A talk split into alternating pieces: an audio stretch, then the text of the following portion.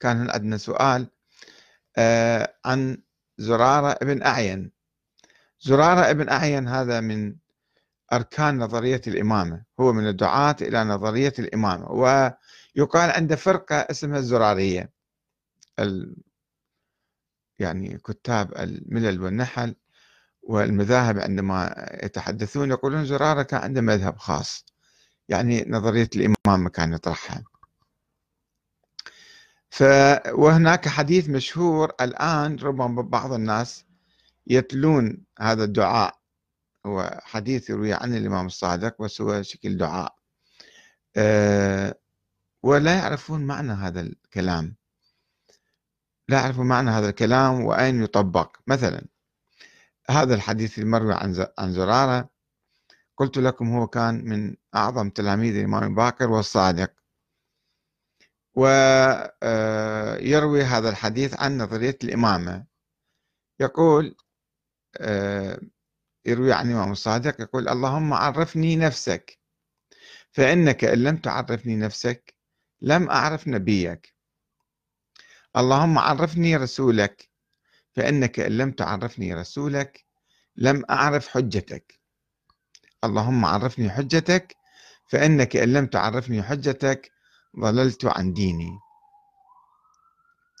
هذا الدعاء يفترض أن هناك حجج لله تعالى بعد النبي.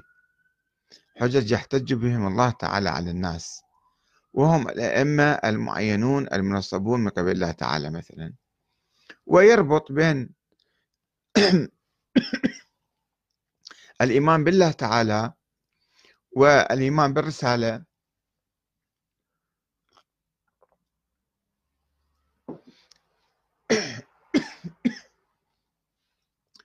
والإيمان بالإمامة ومعرفة الإمام. فإذا ما عرف الإمام ما عرف الحجة سوف يضل عن دينه.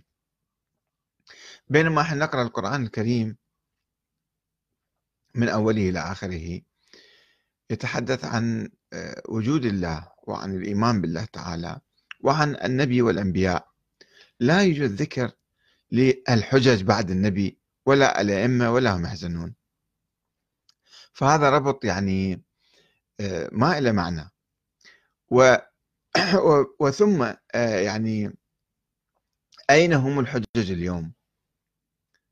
يعني بس واحد بالتاريخ يقول فلان كان حجة وفلان لم يكن حجة أو كذا ثم ماذا بعدين؟ الآن كيف يمكن يعرف الحجة وكيف يرتبط فيه؟ وكيف إذا ما عرف الحجة يضل عن دينه يضل عن الدين؟ هذا مثل واحد يجي يربط يعني يطور هذا الدعاء. يقول اللهم عرفني نفسك وعرفني نبيك وعرفني حجتك وعرفني نائب الحجة. فإنك إن لم تعرفني نائب الحجة ضللت عن ديني. شنو ربطه بالموضوع؟ هذا شيء إضافة إضافة يعني بدعية ما لها حقيقة بالدين. ويجي واحد آخر يقول مو بس نائب الحجة أو نائب الإمام المهدي لا عرفني وكيل النائب العام. وإذا ما عرفتي ما عرفتني نائب ال... وكيل النائب العام فأنا راح أضل عن ديني. ما لا علاقة بالموضوع. الدين واضح وسهل وبسيط ومحفوظ في القرآن. تؤمن بالله تعالى تؤمن بالآخرة تؤمن بالنبي والأنبياء وتصلي وتصوم وتحج وتزكي وتلتزم بالأخلاق الفاضلة وأيضا تتجنب المحرمات. هذا هو الدين. بعد ما يشترط به يكون عندك إمام. أو عندك حجة. موضوع الإمامة موضوع خارج إطار الدين هو الموضوع السياسي. في كل بلد يحتاجون ينتخبون فد رئيس لهم. إما بعض الناس هم يسيطرون على تلك البلاد بالقوة والإرهاب ويفرضون أنفسهم وإما يتبعون الأنظمة الديمقراطية أو أنظمة الشورى وينتخبون لهم إمام معين أو قائد معين أو زعيم معين. فمسألة الإمامة بالحقيقة وانتخاب الإمام طبعا لازم يكون هذا إنسان عادل متقي ورع طيب عالم مثلا. أفضل من واحد يجي مثلا بلا دين بلا أخلاق بلا التزام بأي شيء آه، أن يكون هذا أفضل من ذاك. آه، ولكن هذا ليس من الدين. يعني إذا افترضوا ناس قلدوا السيستاني قالوا هذا إمامنا. وناس ما اعترفوا فيه. ما آمنوا به أصلا. لا يعني أنهم ضلوا عن الدين. الذين آمنوا بهذا الشخص مثلا كمثل أجيب لكم لا يعني أنهم هم دينهم صحيح ولا اللي كفروا بهذا الإنسان يعني دينهم صار باطل أو ضلوا عن الدين. فربط الدين بالأشخاص هذا خطأ. بعد النبي يعني. أنه نربط الدين مثل ما كانوا الكيسانية يقولون أو الغلاة يقولون. حتى اليوم يمكن بعض الغلاة أنه الدين معرفة الإمام. إذا عرفت الإمام هو هذا الدين الصحيح ودين أنت سالم. وإذا ما عرفت الإمام وما تبعت الإمام آه، فهذا دينك يصير باطل. وهذا فشي شبيه إلى اليوم بجماعتنا بالسعودية. أمس قرأت فتوى لهذا الشيخ مفتي السعودية آه، الشيخ عبد العزيز كذا يقول أنه آه، حول مسألة الهلال كما تعرفون أنه السعودية والخليج صاموا أو فطروا يوم الثلاثاء وهم يعتمدون على الرؤية. هسه بعض الناس فطروا يوم الثلاثاء يقولون أنه الأفق واحد ووين ما يولد الهلال بالدنيا يصير ذاك اليوم يعني أول الشهر. آه، حتى يكون في أمريكا الجنوبية أو في كذا مثلا. إذا ولد الهلال في العالم فيبتدئ الشهر القمري بكل العالم فيفطرون. وفطروا جماعة سيد فضل الله مثلا اللي يؤمنون بالحسابات الفلكية. أما الجماعة بالسعودية لا حاطين نواظير ويروحون يشوفون بعينهم ويقولون خلي نروح نشوف الهلال. وأحد ما شاف بس الحكومة أعلنت أنه اليوم عيد يعني يوم الثلاثاء عيد. فهاي سوت بلبلة داخل السعودية في الحقيقة. كثير من الناس المتدينين شوية عندهم دين قالوا هاي شلون؟ لا أحد يستطيع رؤية الهلال مستحيل. حتى واحد فلكي كويتي أيضا قال ذلك. قال لا يستحيل رؤية الهلال في هذه المنطقة. فكيف رأيتموه وكيف أفطرتم؟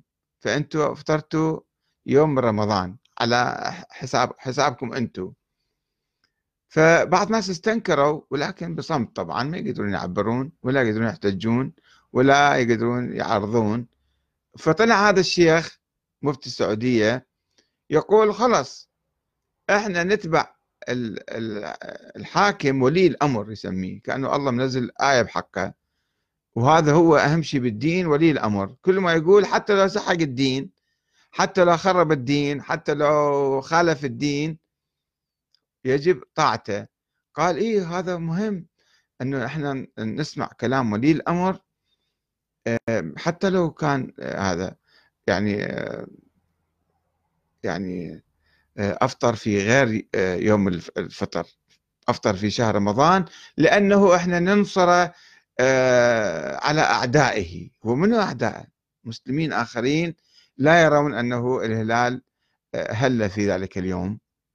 وظلوا يصومون يعني. فهي مسألة خلاف بين بلاد إسلامية. ما في أعداء كفار أو مثلا مشركين أو أو كذا حتى أنت تختلف معهم ولكن هذا التعصب الأعمى للأئمة للحكام يعني لولي الأمر كأن الله تعالى أوجب أصلا في القرآن الكريم ما في كلام عن يعني آه، آه، طاعة الحكام الموجودين اليوم.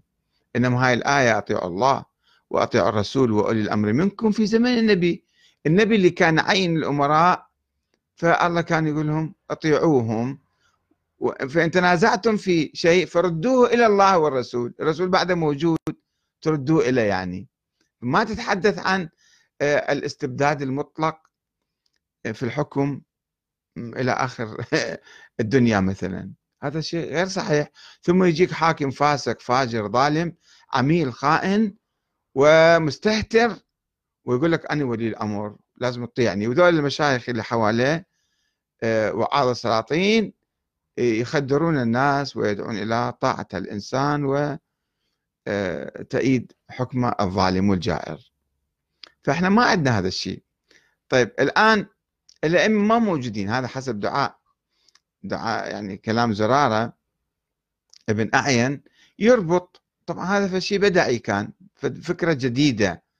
ومسويها كحديث وينسبها للإمام الصادق والله أعلم كلامه كيف. وقد ناقضه هو نفسه ناقض هذا الحديث. اللي هو زرارة آه، مات تقريبا يعني بعيد وفاة الإمام الصادق. هو كان على فراش المرض وسمع الإمام الصادق توفى وهو ما كان يعرف الإمام بعد الصادق من لأنه أساسا نظرية الإمامة بعدها ما كانت متبلورة ولا كانت واضحة ولا كانت مشهورة. ف نظرية طالعة استوها جديد وهذا كان يطبقها. فالإمام الصادق زرارة ما كان يعرف من هو الإمام من هو الحجة بعد الصادق على حسب نظريته. فبعث ابنه عبيد الله اسمه عبيد الله قال له روح للمدينة هو كان بالكوفة هذا.